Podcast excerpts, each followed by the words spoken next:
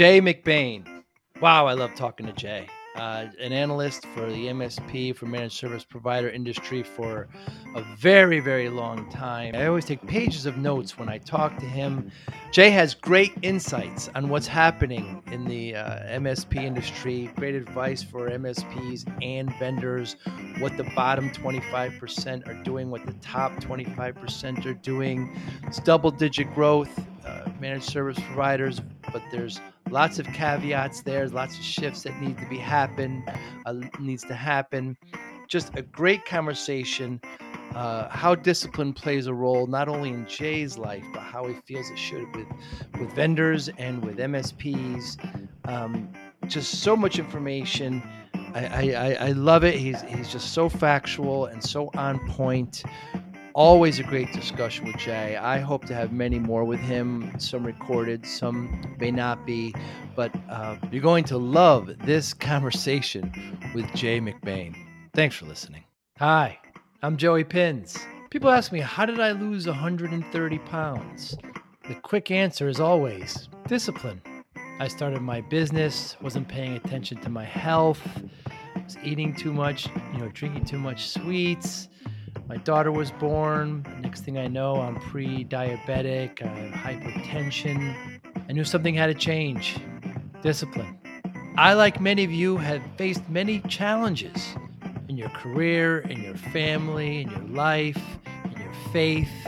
How did you attack them? How did you approach them? How did you solve them, hopefully? It all had to have some degree of discipline. I'm also asked, how did you found and start a tech business that lasted over 25 years? Discipline. I was committed to it, enjoyed technology, didn't enjoy some aspects of it, but knew it was necessary. Discipline. Our podcast mission how do we use discipline to better ourselves and society? Join me, please, as I talk to interesting people and discuss how they use discipline in their family and their passion and their careers and how it helped them. Our podcast vision growth through learning from others. Joey Pinz Discipline Conversations. It'll be light and serious. Join us, please. Thank you for consideration. McBain, good morning. Thank you for being here. I really, really appreciate it. Always enjoy our conversations. Is it a good time to be an MSP? I think it's a great time to be an MSP. The business is growing by double digits. And uh, if you look at the 26 other industries looking in, they would love to be growing their industry by double digits 22 years into the creation of the industry. Wow. You said 26 other industries completely, like the worldwide? Well, I, I look at uh, you know if I'm in manufacturing, if I'm in consumer product goods, if I'm in finance or, or insurance, if I'm in pharmaceutical, I mean a double-digit growing business after decades uh, in a mature environment is is a great place to be. It comes with some caveats, which we'll talk about. But that being yeah. said, you know the opportunity where every company in every industry is becoming a tech company, the skills that we've created you know perhaps the employees that we've uh, brought on board the mission that, that we're after is a healthy one and it's got all kinds of upside which uh, i think we'll be talking about today. Yeah yeah we certainly will. And you know there's always been you know, I started my MSP, you know, this in the 90s, and there was always this kind of threat of commoditization. And then there was, you know, what's going to happen with the cloud. And now there's kind of an infrastructure over to information shift. What are your feelings about all that? Well, there's all kinds of pressure. You know, you've got uh, price compression, you do have consolidation.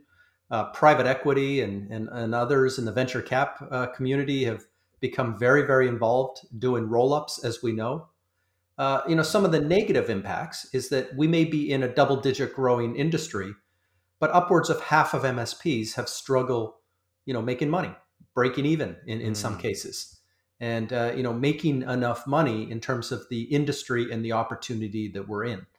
So that always gives fodder for roll ups where perhaps uh, the average MSP has eight people and trying to run the financial, the operations, the sales, the marketing, and all the other components of the business while trying to deploy you know technicians and and, and make the business work is difficult as a small business. And when you can roll that up to a headquarters location you know think about a franchise type of business where you know some of the hr and, and operations and finance and that stuff can be taken away and focus squarely just on the execution of the business um, mm-hmm. that model is quite profitable and that's driving a lot of other interest into our industry yeah and i've never seen it you know as as uh as relevant as it is now. I mean, there's just so many PE firms out there trying. I mean, PE firm bought my MSP, you know, and mm-hmm. uh, and that was a couple years ago. But now there's even more than ever, just because of that model. Yeah, absolutely. So, I mean, there's a ton of opportunity as well. Uh, private equity is looking at all, obviously different places. There's 175,000 SaaS companies today, growing to a million. Hmm you know they're very interested in the growth models there which can be double to triple the size of the msp environment so wow. if these businesses are growing between 20 and 30% kicking out much more profit they're you know very interested in um, you know getting involved earlier and more often in that space we're watching 800000 emerging tech companies from internet of things and ai and automation and blockchain from quantum computing to over to the metaverse now. You know, we're watching 800,000 companies and private equity getting very interested in seeing these companies come in as partners, not to compete with the MSP, but to work with the MSP along with perhaps hmm. three to five other partners, driving some really interesting co innovation, interesting value creation that we've never seen at the customer level, and seeing some really cool network effects that that are getting placed here that again when every company in every industry becomes a tech company you know the kind of the world's our oyster we we just got to make sure that we're capturing that opportunity and not limiting ourselves to perhaps managing the infrastructure of, of where our businesses got started 20 years ago and and mm. taking that opportunity and layering other opportunities on top of it to make sure that we're taking advantage yeah, that's an important shift of, you know, the the managed service provider is very used to handling infrastructure and now that a lot of actually that's been moved to the cloud, you know, will they make the transition over to information where, you know, applications are everything? Do you see that as a major trend? Well, absolutely. So, you know, we're watching and we get to watch, you know, back in the day uh, when we first met, we were watching hardware, software, and services as categories. Yes you know, today we watch 26 major categories with 250 minor categories below them. And, you know, hmm. to the average MSP, at least once a year, I would look at that list of 250 and sort it from top to bottom in terms of growth rate. And a couple of years ago, you would have noticed RPA, robotic process automation, growing at 73%. Last year, you would have noticed UiPath going public with an IPO, one of the biggest IPOs in US history, and becoming a 30 to 40 billion dollar company overnight. You watch Microsoft invest in automation anywhere. So all that was happening. And inside a pandemic, the largest opportunity wasn't shifting to the cloud. The largest opportunity by spend was actually customers automating.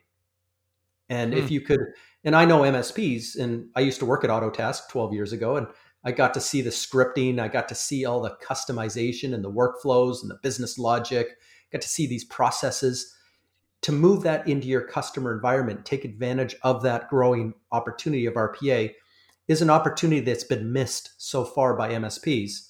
But it's not too late. We're still on the front end, and that's still, you know, the fastest growing industry. Over the last couple of years, you've watched the hyperscalers go into hyper mode where, you know, they're growing at 46 and 50%, all of them, Microsoft, Azure, AWS, and Google are all growing at these rates 46s and 46s and 51s every quarter for the last eight quarters. So they're growing 50s on top of 50s, which is pretty tough when you're getting into mm. the tens of billions of dollars of sales. So these are markets where every one of those dollars kicks out somewhere close to $6 in MSP opportunity. And hmm. this isn't margin. It's not reselling AWS or Google Cloud. It's actually doing the implementations, the integrations, the security, the compliance, the continuity, the data, the automation, the things that we know how to do, but understanding that there's other companies now coming in, like system integrators and others, that are taking advantage of these dollars. First of all, because they've figured out, you know, the pie chart, they figured out exactly what goes into, you know, for example, Google Cloud, we just did a report that was $5.70 and when you double click on that report and look at what those different elements of the $5.70, you look at your own skills, you look at the own practices that you've built, and you start to look at it and say, how much of that $5.70 can I capture as an MSP? I'm with the customer every 30 days forever. I'm there during those stages. But you know, you've got to switch up a little bit in terms of how you're skilling up and as especially from a sales and marketing perspective how confident you are to go ask the customer for two or three dollars for every dollar they're spending you know in a specific area that goes for saas as well which we can talk about it's fascinating when you look at it that way um, I first want to talk about. Let's get back to that for a moment. But how about just the term managed service provider (MSP)? I see some big firms switching to TSP, technology service provider. Of course, there's MSSP. There's I see a lot of ITSP. What are your thoughts on just the, you know, the the naming of our industry? Yeah, I don't get caught up in names. Um, I tend to fly at an altitude slightly higher than that. If it's a name that's now become universally known, which in managed services, which drove over two hundred billion dollars of business last year. 200 billion. I mean 24% of smb customers now outsource some or all of their it to managed service providers. I'm not going to spend the marketing dollars. I'm not going to go run a super bowl ad with a qr code floating around for $14 million to go introduce a new name. It doesn't make sense. But what i want to do is want to explain how managed services can take, for example, what we talked about, RPA to the next level, can take the mm. hyperscalers to the next level, can take the um, SaaS companies to the next level. You know, SaaS companies like Salesforce kicks out six dollars and nineteen cents. HubSpot kicks out five dollars and eighty cents. I could go all the way down the list. Microsoft is out there in the press at the CEO level of a two and a half trillion dollar company. So Satya's out there talking about unlocking trillions of dollars, right in that article, it said that you know 30% of MSPs kind of get it and are crossing that chasm where 70% aren't. They're not finding hmm. those rich dollars within Microsoft that's kicking out, you know, 5 to 10 dollars depending on the product that they're selling. So, I would be focused there and I would be focused on new opportunities, for example, like FinOps. Brand new thing it's the roll up of IT financial management, it's the roll up of application resource management, but it's attacking it from a financial perspective. So we now know, and companies now know, that they've perhaps forklifted too much to the cloud. And so there's articles now in the Wall Street Journal and Fortune and Forbes and all the big private equity companies like Andreessen and others and OpenView, they're now writing research that says, you know, companies are perhaps spending too much now in the cloud. So wow. who is there that can play the adult in the room that can talk right at the workload or container level of what should be run most efficiently in public clouds or private or hybrid or at the edge? And you might have some you know data center assets that are running at half speed because you forklifted too quickly. And if you're doing things like Internet of Things or hmm. AI or different levels of automation, it makes more sense to do the compute and the storage at the edge and only send the, into the cloud the result of that processing. I always give the example like if you want to process anything inside Salesforce's cloud, it's extremely expensive. They overcharge for storage, they overcharge for compute, and it's not the place that you want to be doing that work, but it is the single source of truth in your business about your customers. So you do want to send the result of the data there. The field that needs to be updated is what should be sent to the cloud, not all of the mountains of data or the data lake that you're processing to get to that field.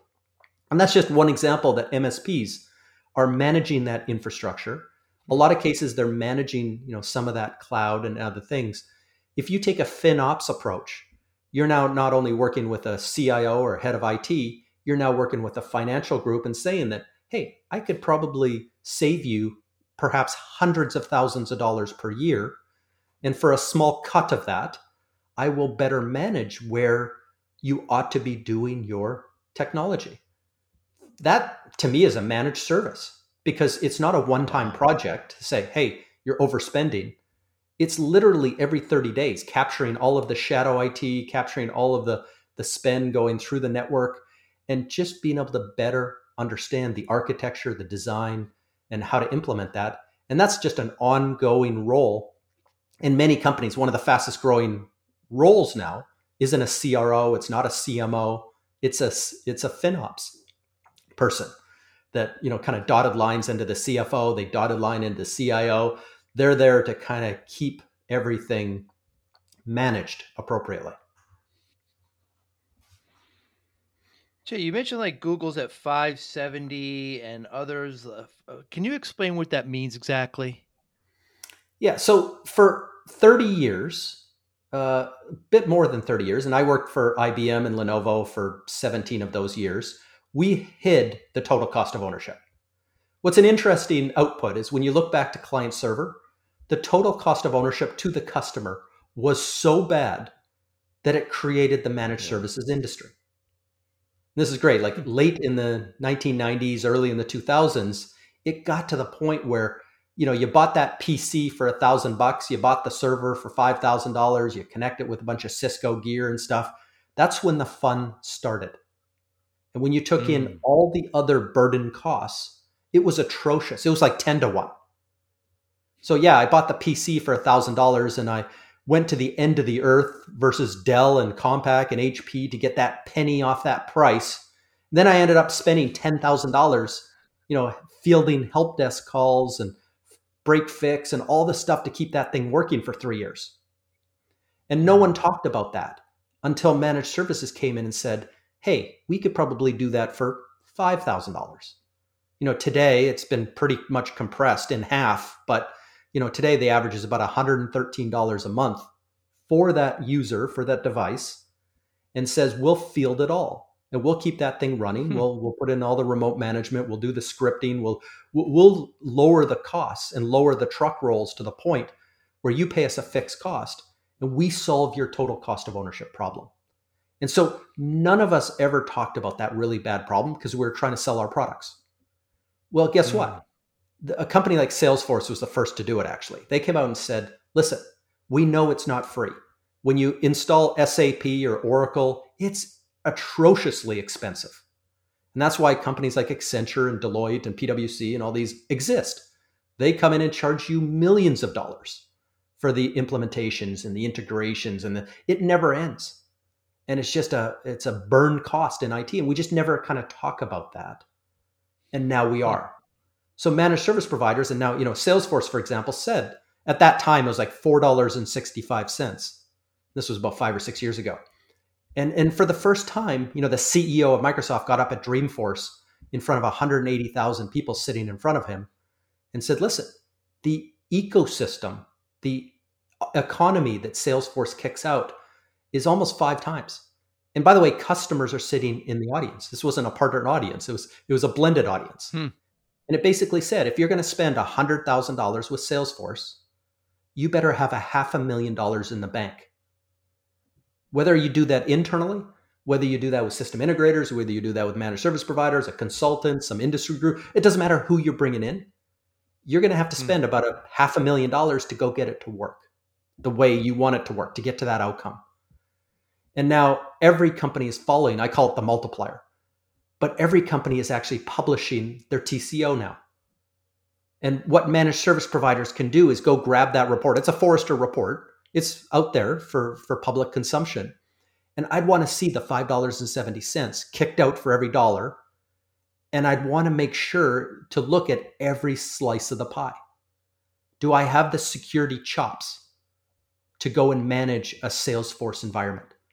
Can I run the continuity within a Salesforce environment, the backup, the disaster recovery? Can I go and do the implementations and the integrations and the automation? Do I know how to write lightning bolts and lightning flows?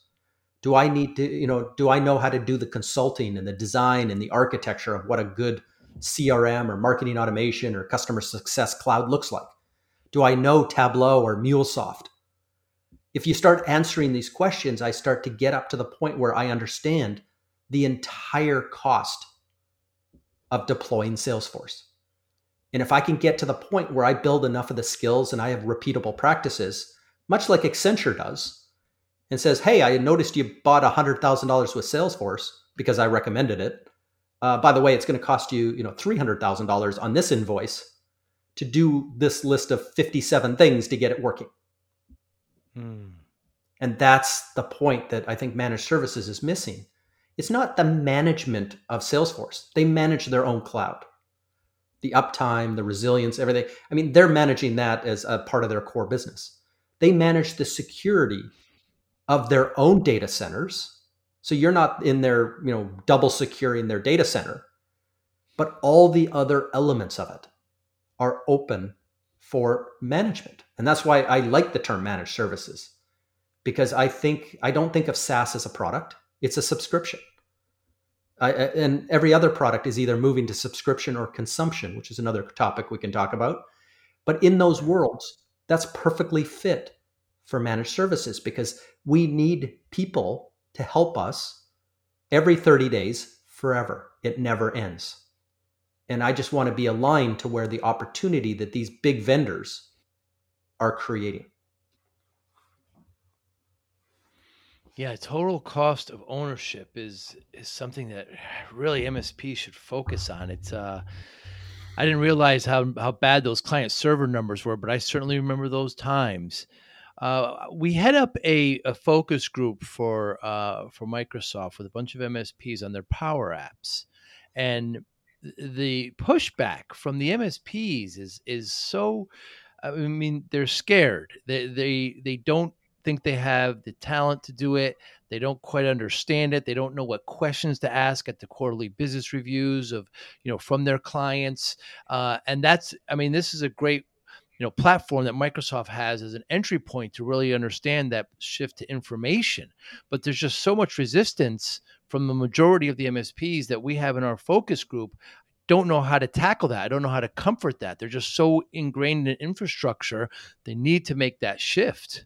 What are your thoughts on that?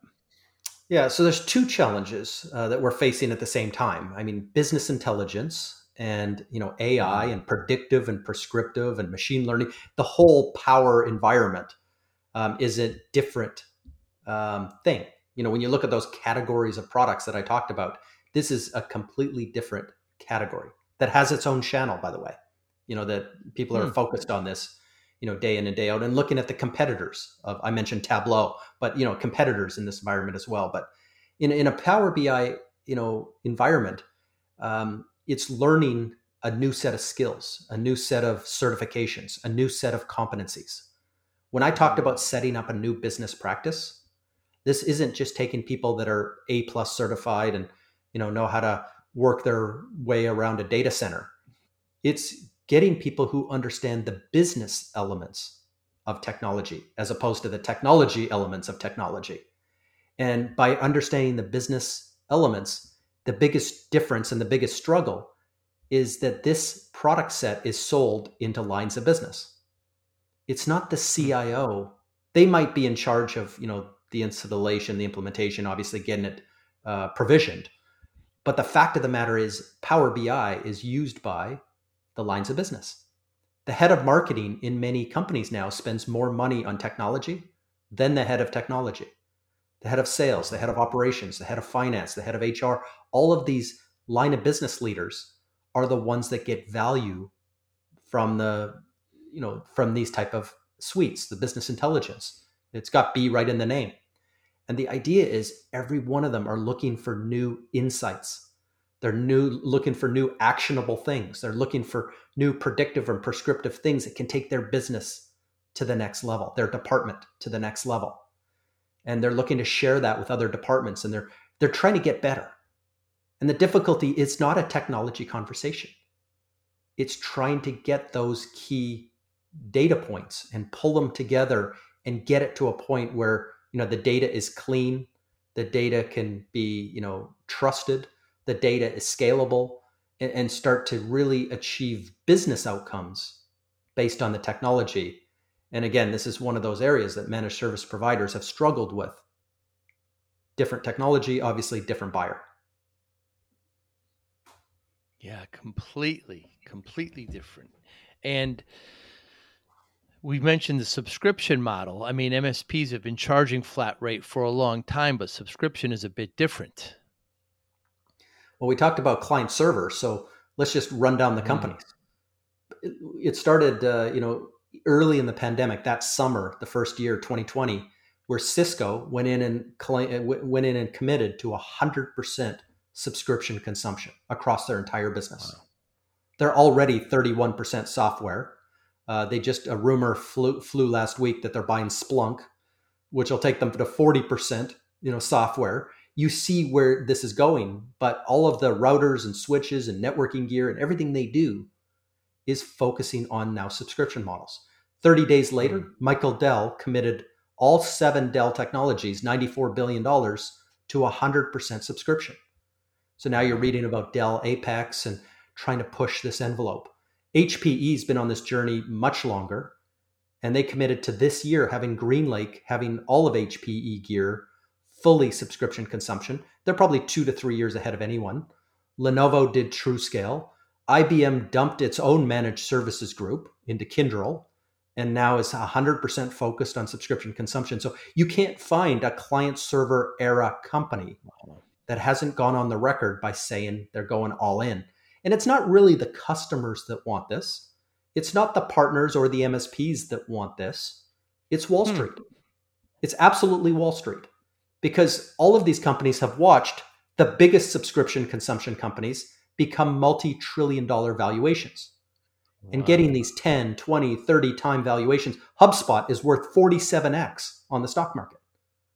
You know, they're just reaching a billion in revenue. They're worth $47 billion on the stock market people love, whether it's Netflix or Uber, they love subscription consumption businesses.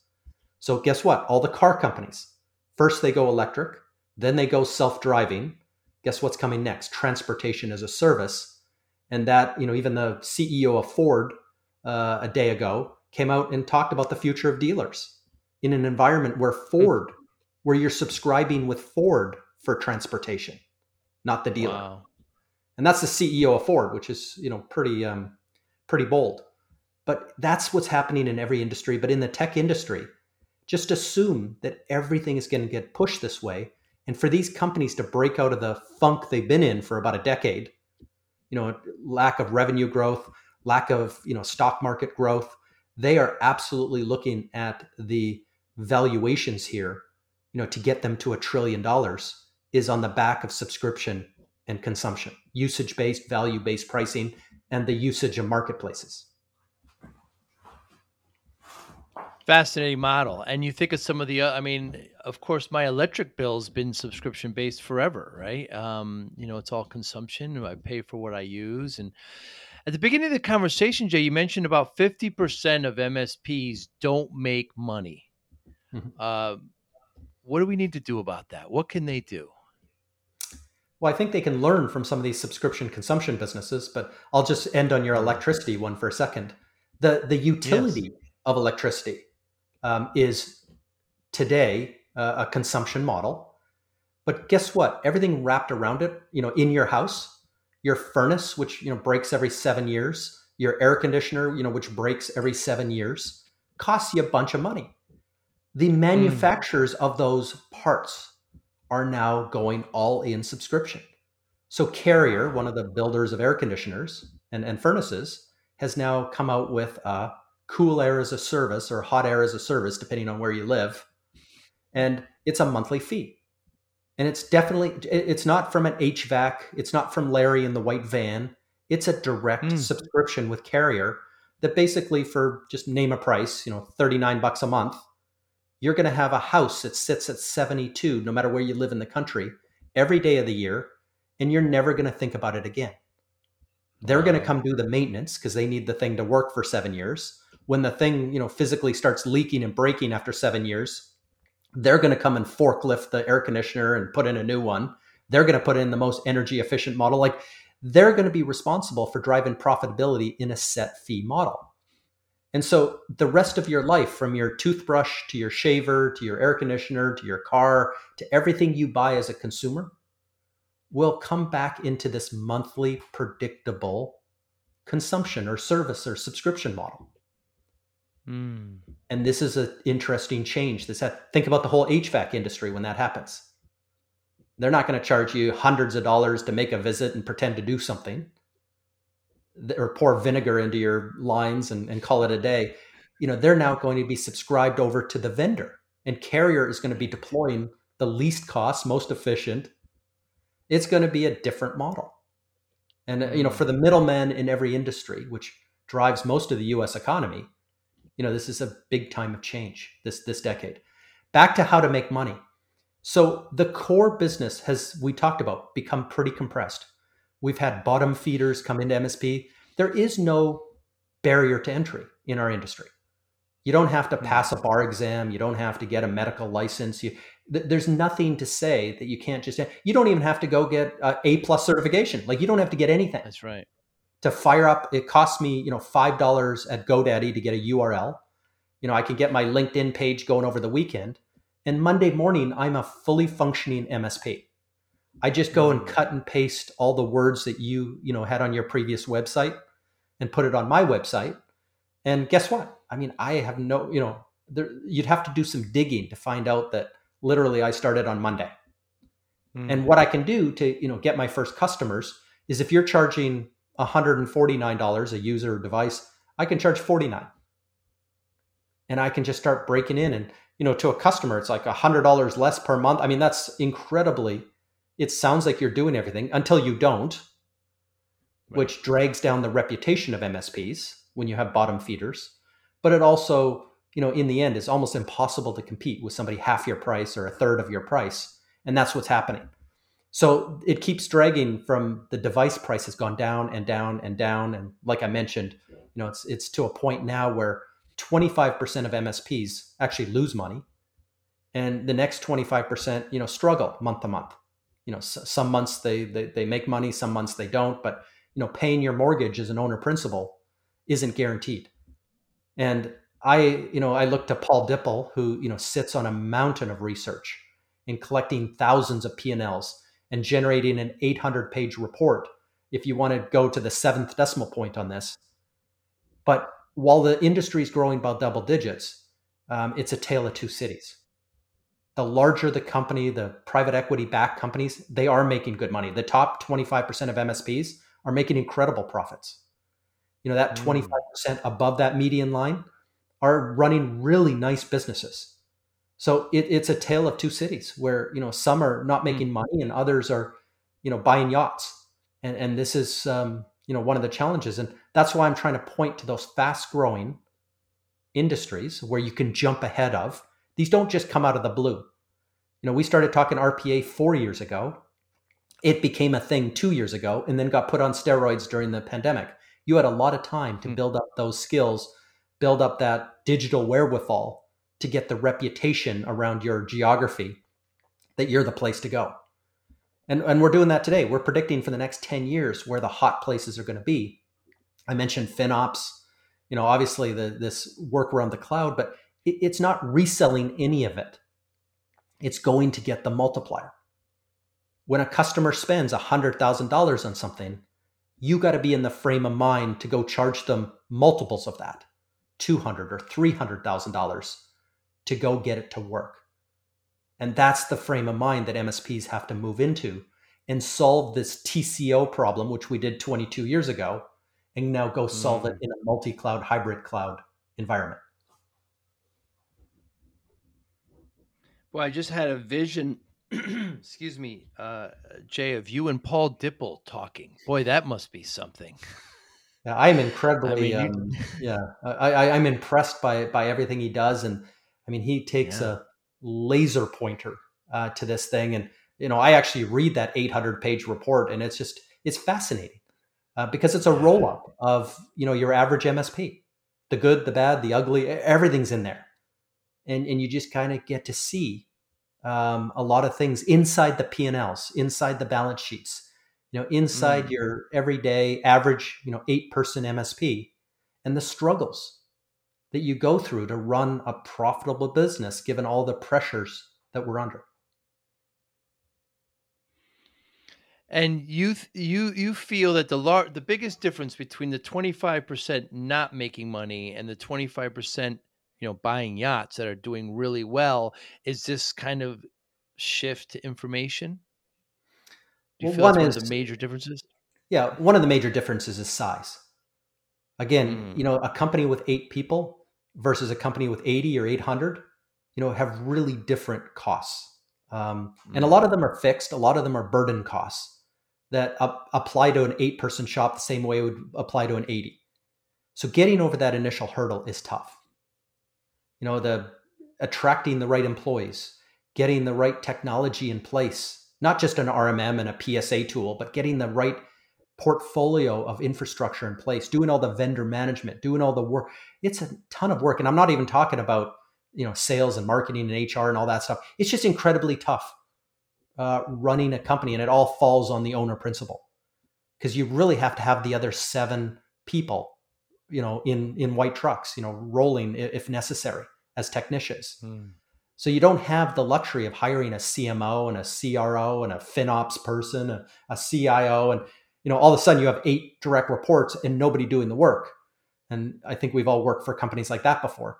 Um, there's one person rowing the boat. But that, that's the key is, is, size is a great indicator. Two is the ability to break free and actually build out other practices. See where there's opportunities. For example, 73% of MSPs want to build out more MSSP security type of chops. Hmm. But this isn't just taking a couple of courses, adding a couple of vendors, because what ends up happening is you get it gets shoved inside your $113 and you went from 10 years ago to offering some basic antivirus and basic firewall and now you're covering five of the seven layers of security and the customer isn't paying any extra for it mm. so you can't just magically you know create all these security skills because you're in a model that you end up having to give them away for free and it's a difficulty without again the sales and marketing and all the dedicated focus to go get the customer convinced to go spend another $50 a month to protect in a zero trust model to, to really build out what their legislation and regulation is telling them they need to do. Um, there, there, there's a difficulty there. And with all the other opportunities and really grabbing that multiplier the bigger companies are having a better ability to manage all these opportunities than you know when you're chasing the dollar and trying to pay your mortgage and you know working as hard as possible. And, and I feel for there's a very, very long tail of 75,000 companies around the world that, that are struggling at that level. And there's another 500,000 VARs that don't even get the benefit of, you know, this monthly recurring revenue and predictive mm. revenue and everything else. So, you know, the, the industry itself is going through some pretty big changes. Absolutely. You mentioned at one point just staffing and training. That's become a serious issue now with with what's happened with the pandemic. People are able to work remotely and some of the very big firms.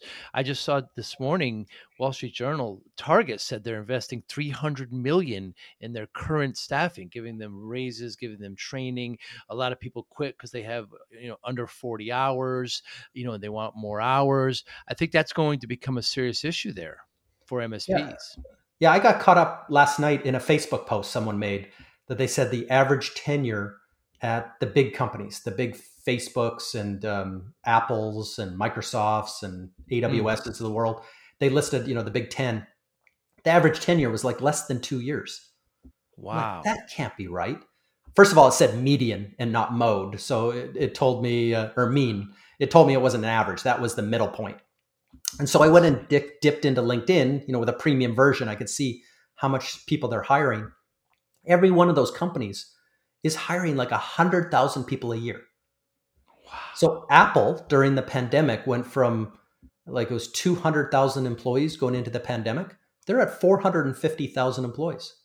Oh they added 250,000 employees. So why is the, you know, median employee less than 2? Well, they just got hired. There's a lot of long-term Apple people, but they're getting flooded with new people. So the same goes for Microsoft. All the trillion dollar companies basically have a blank check. And they're actually like darkening the skies with planes hiring people. And so when I'm living in Wichita, Kansas, and I can go work for one of the big tech companies doing interesting stuff, that's competitive to the local MSP. Where I might be working on some more legacy infrastructure stuff. I could be working on the metaverse. I could be working on the next, uh, you know, iPhone. I mean, there is absolute competition there with big tech. And the other competition is every company in every industry is becoming a tech company. I can go work for Ford, which that CEO, the, the article was titled, We don't have, we have too many people and we don't have the right kind of people, was the title of the article. Hmm. It was in Business Insider. And that's when he took a shot against the dealers as well. But it was the whole point that we're now a tech company and we've got a bunch of industrial mechanical car type engineers that don't fit into this new model. Tesla has go built hundreds of thousands of people that are computer people that happen to put four wheels bolted onto the computer. Mm. And you know the, the other companies are the opposite. You know these are people that you know engineer cars and they have for 100 years and that's not where Ford is going. That's not transportation as a service. So guess what? Ford is going to be hiring hundreds of thousands of people along with every other company on the planet. Right. Pharmaceutical companies, banks, um, you know, manufacturers, all types are all going in. Guess what? Carrier, you know, your cool air as a service, they're going to go hire tens of thousands of tech workers. So now, do I work for the eight person shop local in Wichita, or do I work from home for whatever industry, whatever company, whatever thing I want to do? Yeah, there's a definite um, talent um, shortage, and it's only going to get worse. It's only going to get worse, yeah, because they not only are they hiring, but the salaries are very attractive uh, well, as well. I mean, every one of those jobs I just mentioned at big tech are at least six figures. Right. Comes with a 401k, comes with all the benefits. I mean, if you go work for Google, you get your sleep pods and you get your you know, you go work for Dropbox and you get a French chef that makes you three meals a day. I mean, yeah. I almost got lured into that San Francisco lifestyle. Uh, at the last minute, I didn't do it, but you know the funny these are just incredible things you go work for another company you're in a cubicle you know you go work there you're you're working in a sleep pod so it's a different world yeah, I remember reading once about Salesforce how the CEO is big into meditation and there's like required meditation for the employees and what should vendors better do, Jay, for MSPs? Vendors in the channel that want to work with MSPs, how should they um, act and behave and incentivize MSPs better? Well, I've got a number of ideas here, but you know, there's 35,000 vendors now. Just to put a number on it. You know, back in the day we had hundreds that we would consider. You know, that moved into the cloud world into thousands, but know, there's 17,000 SaaS companies now that have built out a channel program and hired a channel chief. There are 10 or about 8,000 of those emerging tech companies that have built out a channel program, put in a channel chief. You're watching, like in security, there's 4,300 security companies. 2,000 of them have now hired a channel chief, put out a channel program, put out a portal. So every MSP every morning gets 35,000 cold emails and 35,000 cold calls, you know, to join their program. The major mistake that most of the vendors, other than the top 20, top 30 that we know, that a, that a MSP will go to their portal. Uh, if it is a major part of your revenue line, like you will double click on what makes you a gold partner and the riches that come from it. But for everybody hmm. else, they're never coming. So it's a field of dreams. You know, build it and they will come. They won't come. Mm. It's all about community. And you know, I was in Cancun at NerdioCon last week, and my wife is at uh, the CRN event in Dallas today. There's 150 events per year. There's 143 social groups. There's 100 great podcasts like this one. There are 59 magazines. There's 14 different sets of watering holes. And what I tell these vendors is you're not running the Super Bowl ad. you're not going to go and you know create the best program ever invented because it's just all a commodity now. You can't differentiate mm. one program from that. You think those 2000 security companies have you know home runs inside their programs? They don't. And they're probably spending too much time and money thinking and thinking they could. Just get on a plane get into these social groups get into these watering holes and start earning at the grassroots trust. So I'm starting to watch companies now. Like if I just pick on some people in security, I look at companies like uh, ThreatLocker. I look at companies like Huntress. They're taking this approach, and this is the approach that um, Autotask and Datto took at the very beginning. Mm. In his mom's basement in Connecticut and up in Albany, New York, you know Bob Godgart and, and Austin McChord. I mean, they they grew their companies out of nothing, and now that company is a 4.2 billion dollar public company without mm. direct sales, without direct marketing, without all the things you would think you'd need to get to a $4 billion valuation. It was all community. Right. And ConnectWise did the same thing, and they'll be a public company in the next couple of years, probably at the same valuation. And these companies are just so smart. You don't go and compete, which, you know, you have to do the Google search and you have to do the social message, social marketing and stuff. I mean, you have to check the boxes. But your strategy, the tip of the spear, should be the community and figuring out where the watering holes are and building trust at the grassroots and doing the work outside your firewall understanding that that msp may never come back in to your portal and you know double click on your program and things like that. So you need to be supporting. The second thing is start paying msps for the roles they play instead of the point of purchase. Msps hmm. actually don't really want to sell products. It's not a profitable part of the business They'd rather get away from it as much as possible. Like the system integrators don't really want to sell products either. Nobody mm-hmm. wants to be in a single digit chasing money, chasing AR type of business. So if you mm-hmm. allow them to walk a customer into the marketplace and you give them credit for those early influence moments, if you give them credit for walking and handholding that customer through a marketplace or even a direct sale, we know that 90% of this industry is partner assisted. A company like Microsoft is 96 just because they measure it better.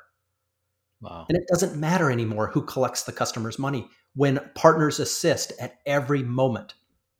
Those 28 moments before a customer makes a decision, the point of sale. And in a subscription, which everyone's now in, that's the first 30 days. Now I have to drive adoption, pay MSPs for that. I have to drive integration and stickiness to get a customer for life, the renewals, the retention, pay MSPs for that. I need to do hmm. upsell and cross sell across my portfolio. You know, Cisco gets in with Duo. Now go sell Umbrella. Now go sell the new Splunk when that closes. Now go sell some hardware too. The the upsell, the cross sell, and the enrichment every 30 days forever. This is the whole point of why MSPs are successful. They show up early, they show up at, and they show up after forever, every 30 days forever. Getting the customer to the dance, getting them on the dance floor and keeping them dancing all night long.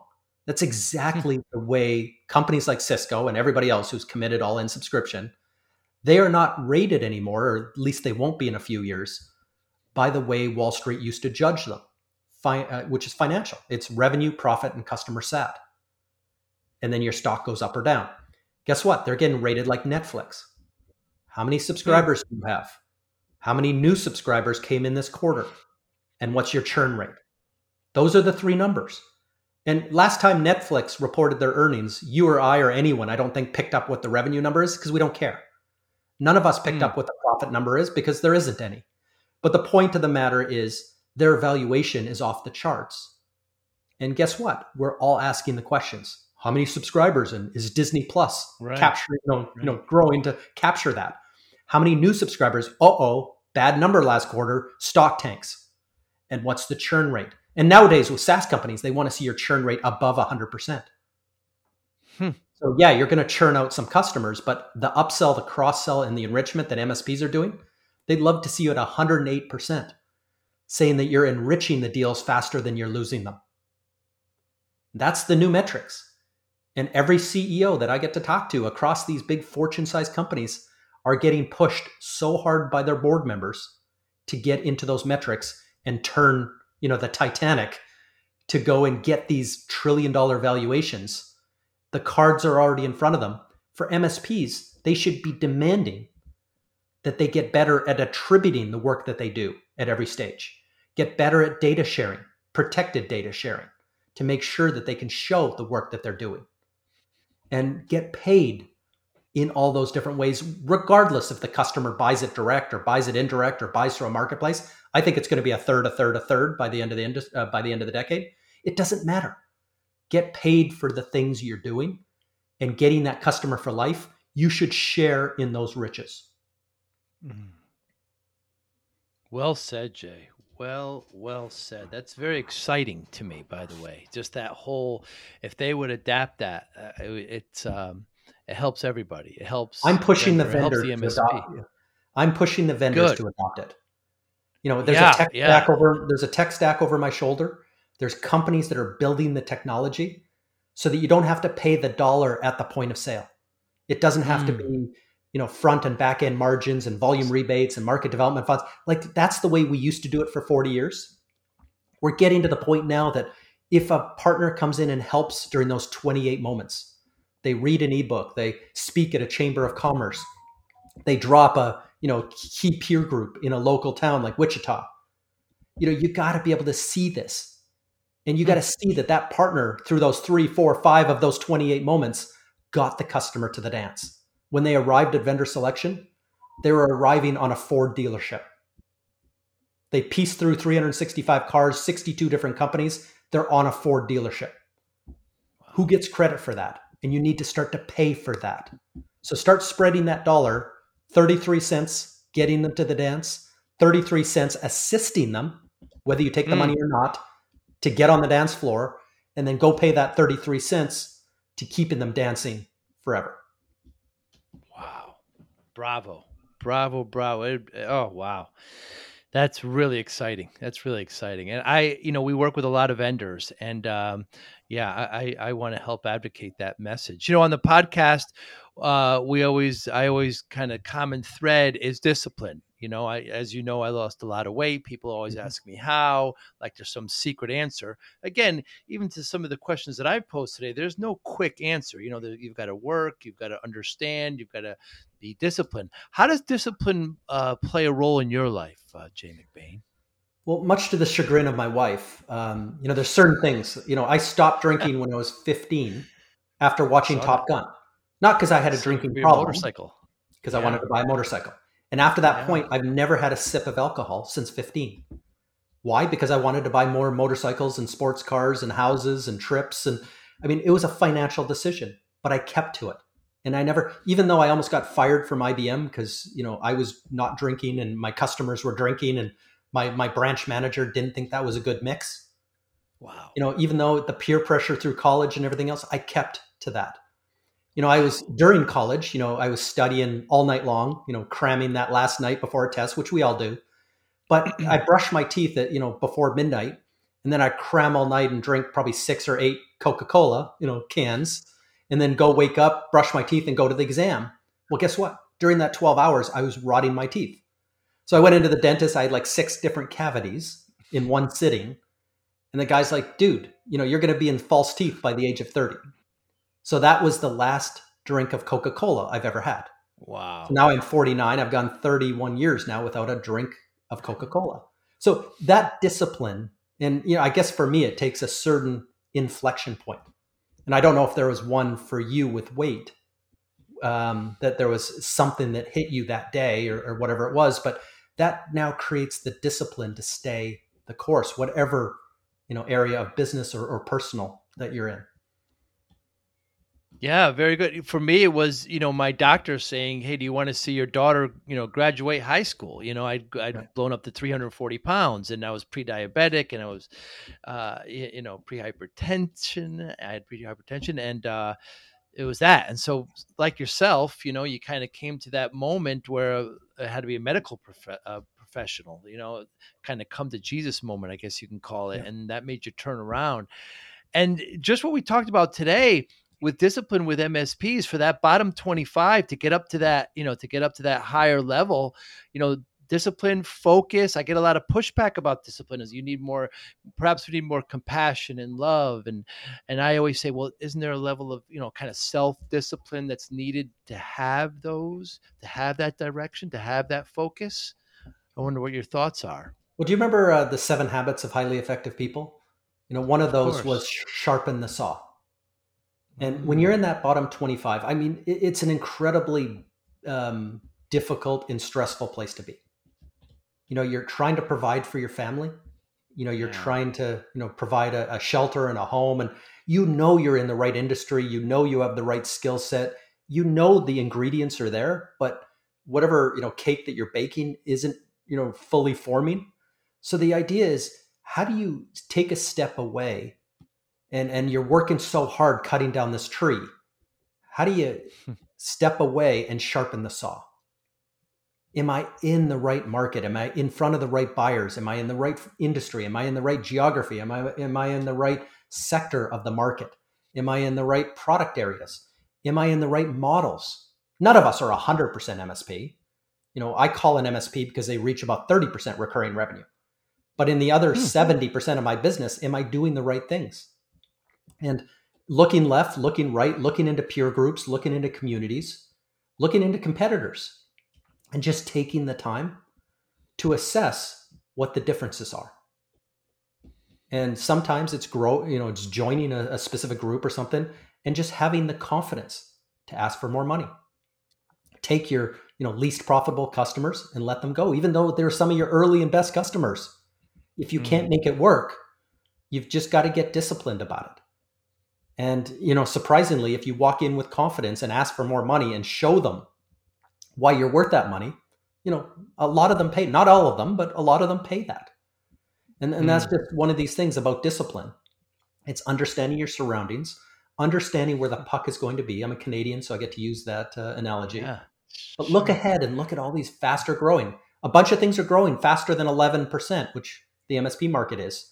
And I want to mm go in parallel. And if I could have a toe in the water of the fastest growing places and work it into a managed services model that's repeatable and scalable, hey, that's where uh, that's where I can get out ahead of my competitors, and I can you know not only leap into the next 25 quartile, but I can go and you know perhaps uh, get into that yacht buying crew at, at some point.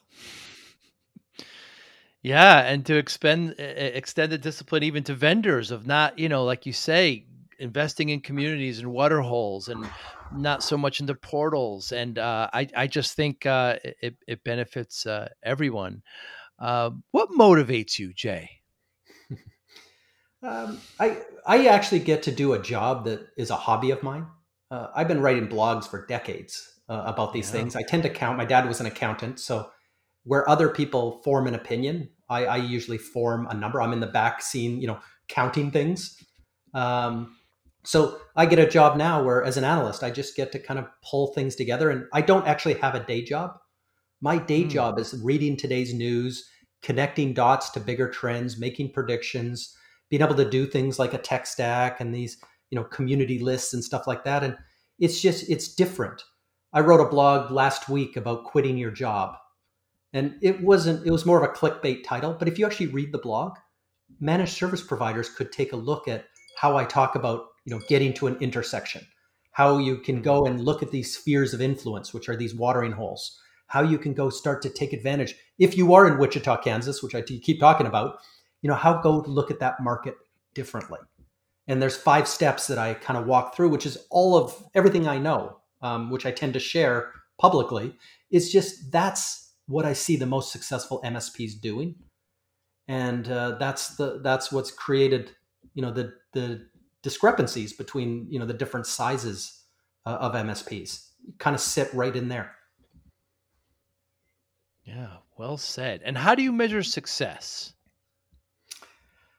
Well, I, I don't use money as a as a measure for myself. Um, you know, I measure success by the impact you have on others and that's the meaning of life is you know long after you're gone uh, whether it's your kids or whether it's uh, the people around you it's are you contributing are you adding value are you you know hey you know that was uh, th- that was somebody else. Uh, you know, they they came at it a different way, and you know they helped me in this and this way, and they didn't ask for money. You know, they were they were thinking about this. You know, raising all boats at all times, and and giving back. It's not philanthropy. It's it's not charity because you know mm. you know you make a good living doing it uh, if if you can monetize it. But the fact of the matter is, there's just you know every team needs different players. And if you have a team full of quarterbacks, or if you have a team full of you know center icemen in hockey, whatever sport you want to talk about, you're not going to win a game.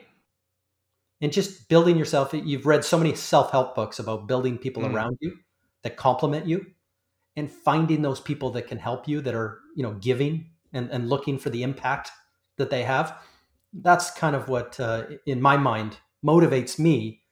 But um, i always look to others too that are that are and, and i look to you. You know you've helped so many with your own journey and, and sharing um, so much that um, you know there are you know tens of thousands of people. You know maybe a generation from now will kind of point back and say hey there's a legacy there. There was an impact. And there wasn't a toll booth. There wasn't a cash register, you know, in front of it. That's right. Yeah, well said. Jay McBain, absolute pleasure. Once again, you've given me pages of notes, and uh, I, I, always, I love, I love our conversations. I look forward to talking to you again. Hopefully, are you going out much? Are you, are you going to be traveling at all this year? Well, I just got back from just Cancun, back vacation. so yeah, definitely uh, took a first trip. Uh, but yeah, we're going to. Um, we're probably going to go to the Bahamas. Uh, Michelle turns 40 this year, and I turn 50, so we have some milestones. Wow. Later this year, we're going to go to Antarctica to go see some penguins. Wow. It's a trip that's now been canceled twice because of the pandemic. You can only go for two weeks of the year. So around mid December through Christmas time, uh, we tried two years ago, one year ago, and this year, you know, fingers crossed that you know we can take the kids and you know go jump on a boat in South America and go go look at some penguins. Very cool. And you've been to all but one natural wonder, correct? Been to all of them now. So as of last week, uh, Chichen ah, Itza was right. the last one in Mexico, but yeah, hit all seven as of last week. Seven. We've hit every continent once we hit Antarctica. Um, that'll be the seventh continent we've been to, and we're, we're trucking to hit 100 countries in, in the next um, uh, to make it to 100 countries uh, in the next couple of years hit the final ones to get to that list. So yeah we've got uh, you know things outside of work that take discipline take focus and uh, obviously you know checking the boxes in a different way Absolutely. Jay, thanks again so much for this. I really appreciate your time. Uh, I hope one day we can uh, get together and have, uh, well, I drink ice water. I don't know, uh, whatever we have. yeah, I think that'll do. Thanks again, Jay. You be well. Look for, yes, yeah, me too. You be well, and I'll talk to you soon. All right. Take care. Thank you for listening and or viewing Joey Pinz Discipline Conversations. Please share this episode with one or two of your friends who you think may benefit from the episode. Our website, www.joeypinz.com. There you find lots of resources and you could join our mailing list. Please follow us on all our social media, Instagram, Twitter, and Facebook podcast information. The video version of our podcast is on YouTube. Please subscribe. Audio is on all major podcasting platforms. Please follow them. And if you like it, please consider giving five star rating. Would really appreciate that. Would you like to financially support the podcast? You can go to our Patreon site. Consider five, ten, or twenty dollars a month. There's all kind of plans that we have there it's like a one-time payment. What is this podcast episode worth to you? $25, $50, $100, $500, $1,000, $5,000. You be the judge. You can go to our PayPal account to do that as well. Thank you again for listening or watching Joey Pinz Discipline Conversations.